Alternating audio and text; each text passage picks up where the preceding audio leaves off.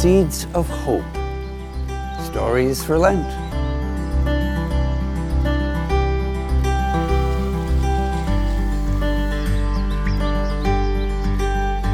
Today's seed story is about Millard Fuller, who was a 29 year old successful businessman and self made millionaire.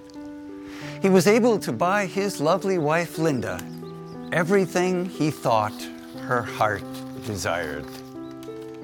But one day, he came home from work and was shocked to discover a note from his wife saying that she had left him. She was leaving their marriage.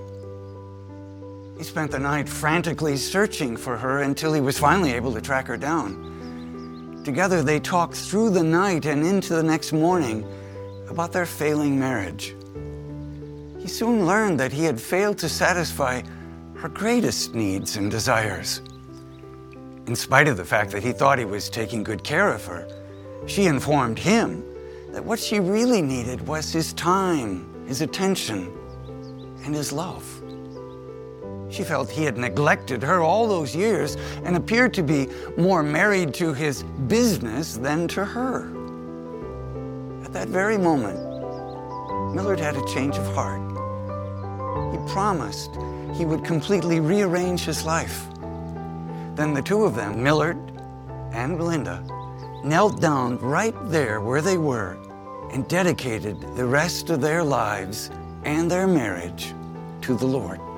What is more, they decided to sell off most of their wealthy possessions and devote themselves to a common mission of helping the poor and the homeless. This couple, Millard and Linda Fuller, went on from there to found what we know today as Habitat for Humanity, an organization that provides thousands of houses throughout this country for the once homeless. Former President Jimmy Carter has been a tireless advocate for this powerful ministry.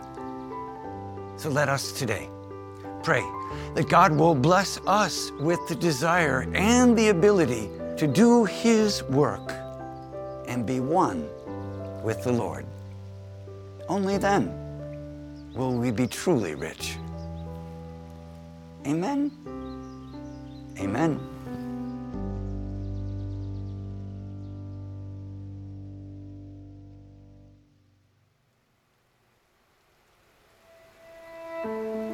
From the Gospel of Matthew, chapter 6, verses 19 and 20.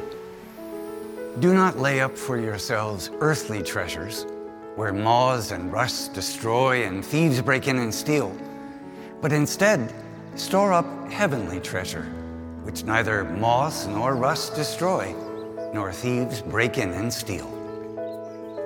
Watering the seeds. What do you feel is cluttering your life, keeping you from a better relationship with God? Are you ready to right now get down on your knees and dedicate your life to God, asking Him how you can serve Him?